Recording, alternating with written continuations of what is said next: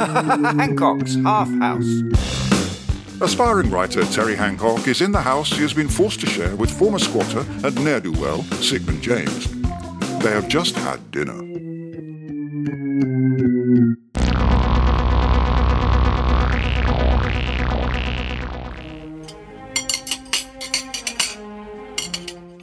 Now that was what I call a meal. Trout with quail's eggs, followed by rabbit, duck, and real truffles. I'm not a big meat eater, as you know, Sigmund, being environmentally aware.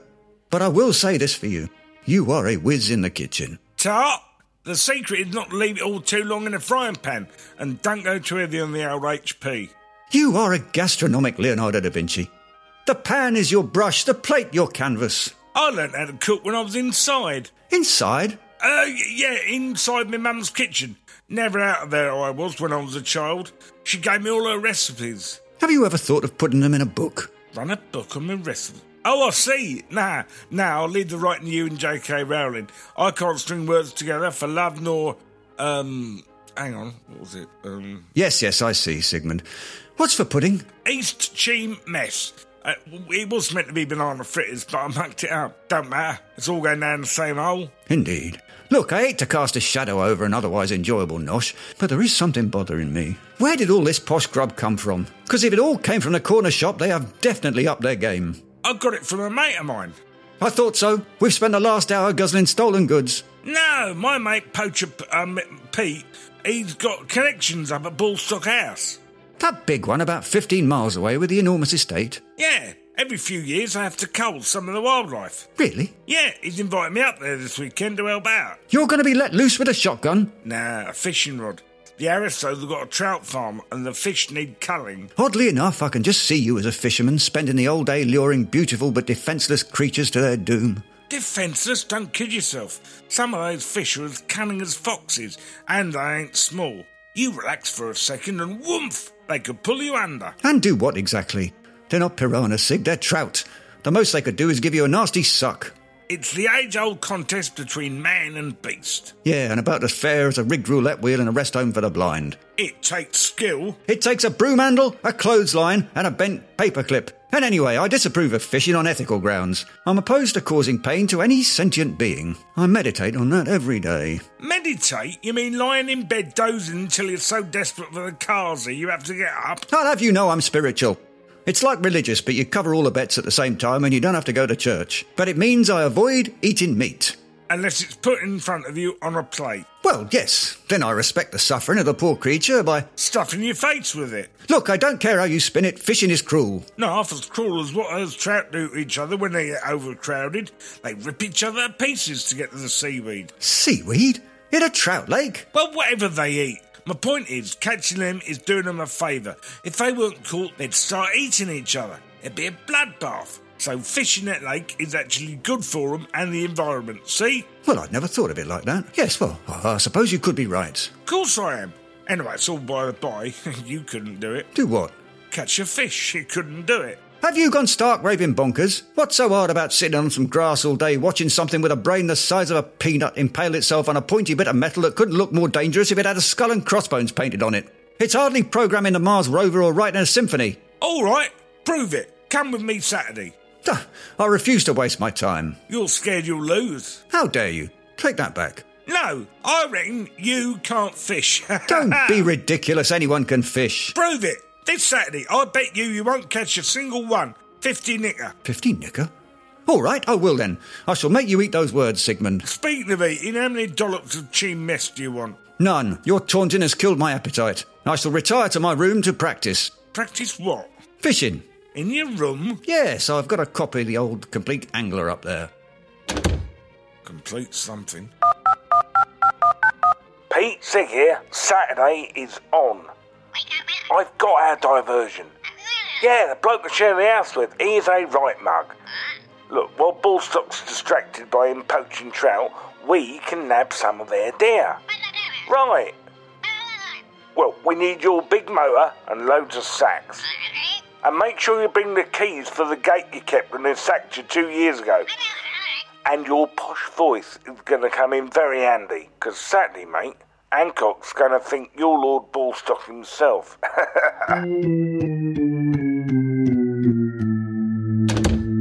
Blimey, what have you got on? The appropriate gear for a day in the great outdoors. Halfway up the Zambezi, maybe. Not the other side of Sutton.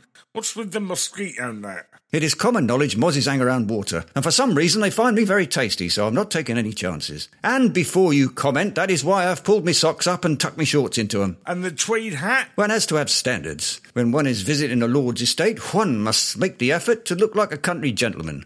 I mean, what if one met one? One what? Ballstock, what if one met him? One must look right. I'd fit right in with that lot.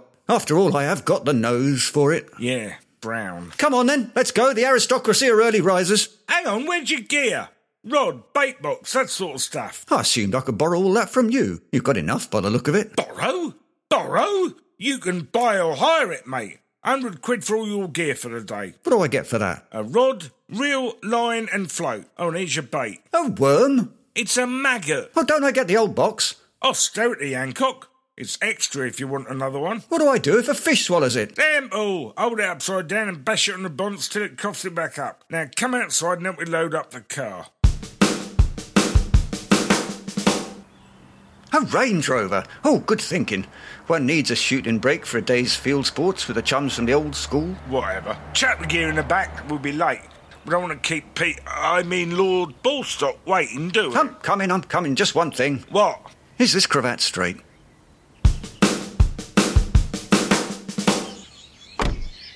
Ah, the great British countryside.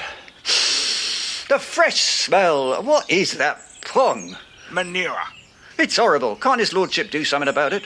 It's like the Kazi in the hand and racket after curry night. What do you want him to do? Bung air fresheners in the edges? Don't be ridiculous. The magpies would nick 'em. Siggers! Your lordship. Quick word, Siggers! Sick, sick. Is this him, Lord Ballstock? Yes, mate. Stay here and I'll introduce you in a sec. Rightio, old bean. I, I say what, toodle pip for now, don't you know, and all that. What's up, Pete? Well, I'm worried, Sigmund. What if they catch us? They aren't going to catch us. They're going to catch Hancock. And while they're doing that, we'll be away. Anyway, I've got too many orders to pull out now. But it's too risky. Trust me, when have I ever let you down? Don't answer that. Look, just get Hancock out in the middle of the lake, boy. He has to be visible from the house. Meanwhile, I'll start catching deer. Then, while they're busy nicking him, we'll scarper. See you back here in a few hours. And remember, you're Lord Ballstock. Right you are.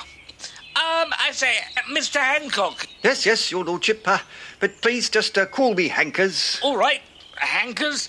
How's your tackle? All present and correct? Well, it was when I checked this morning, yes. Excellent. Let me show you to the lake and you can make a start. Well, well, top hole.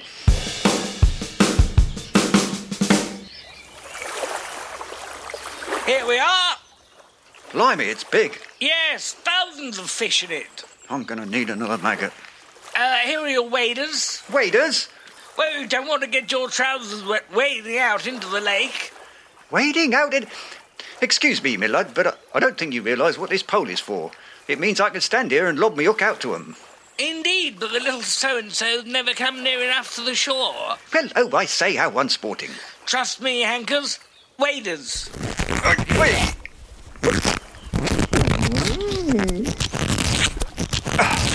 Right, have I got these waders the right way round?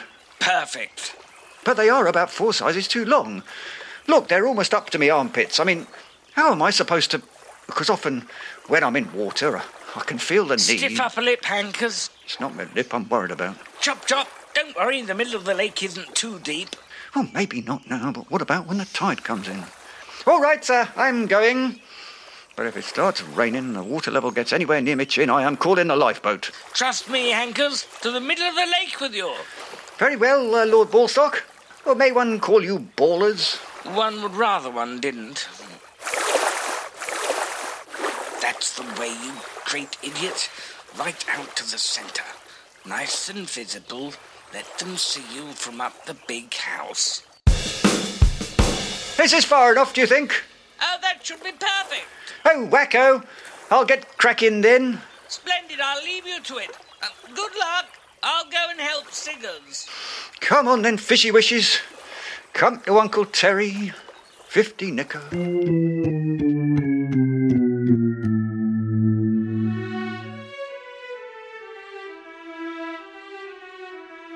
Who Excuse me, Lady Ballstock. Oh, Arthur, I was lost in memories of my dead husband. This is his favourite tune. Indeed, Lady Ballstock, but uh, there appears to be someone fishing in the trout lake. A poacher, eh? Must be that feller who got away with a fish, rabbit, duck, and truffles last week. I fear so, Your Ladyship. Shall I apprehend him?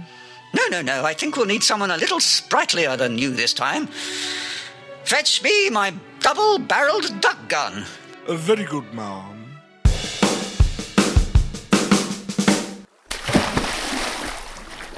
Number six. This is easy. I don't understand what Sig was making a fuss about. This lot are jumping onto me hook. Now, where can I put number six? My pockets are all full. I should have brought a bag. Oh well. Sorry about this, but down me wade as you go. Whoa, whoa, whoa, so, whoa, whoa. Stop wriggling. Number six. Oh, come on, little dear. Number 11. Now stop wriggling in there, you little parachutes. You'll have me over. Oh, Number 11. That's a good little stag. whoa. Number 14. What are you doing down there? What are you doing down there with number six? Are you mating? 14. You're the last little deer we need. Ah, that'll do. Right, Pete, let's load up and get out of here. What about Hancock? What about it? Blimey, what's that? Oh no, it's spooking the deer. They're getting away. Humpty dum dum dum dum da dum. Humpty dum dum dum dum de dum. Humpty dum dum de dum. Ha, hoo, ha, hi, hi, dum, dum, ba, dum, dum, dee. Hang on. That sounds a bit like a shotgun. I didn't think my singing was that bad. I say, you there in the lake, what are you up to? Well, it's hard to tell. They won't stay still long enough for me to count them. I mean, what do you think you're doing? What does it look like I'm doing, madam? Waiting for the next bus? I'm fishing. You don't have permission. But it was his lordship who gave me permission. He told me to come out here and start. His lordship? Yes, Lord Ballstock. He was standing where you are not an hour ago. Get on with it, he said. He was what? Standing there, large as life he was, and twice as lordly. Standing here? Yes, His lordship, my husband, died six months ago, so he couldn't have been standing anywhere. You're poaching my fish. Get out, you miserable thief! I'm not miserable. I was having quite a nice time, actually. Much more fun than I thought it would be. Poacher! Poacher? I'm a writer. That explains why you steal your food. Now, out! There's been some mistake, I tell you. Yes, and you've made it. Out! I'm innocent. I'm not poaching. Stop shooting at me. Oh, now I've ripped me waders. The fish are getting away. I'm coming, I'm coming, but I can't stay upright with half the lake sloshing round my legs. Ah, I-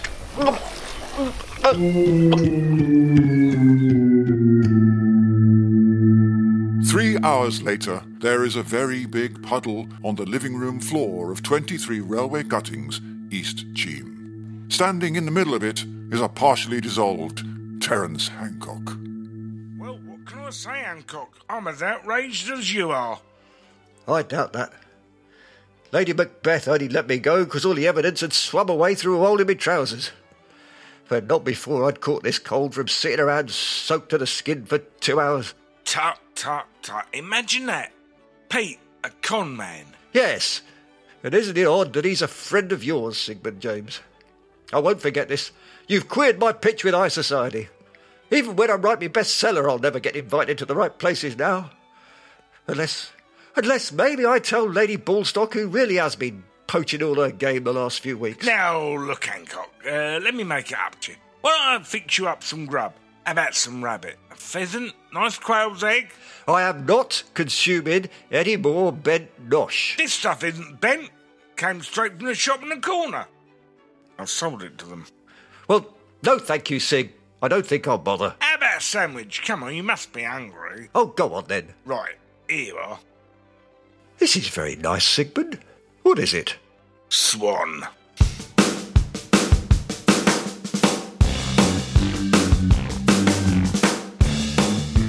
That was Hancock's Half House. The Complete Hancock was written, performed, and produced by Spike Breakwell and Simon Hardiman, with original music by Simon Hardiman. Hancock's Half House is inspired by the work of Ray Galton and Alan Simpson, and of course, Tony Hancock. It was an inshore madman production and was the fourth in a series of six. Don't miss the next episode Hancock's Brazilian. For more, go to hancockshalfhouse.com. Hancock's half house.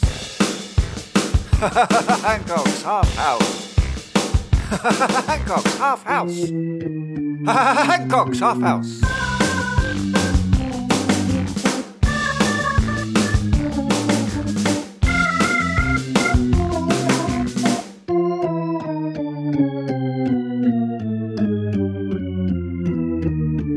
Hancock's half house.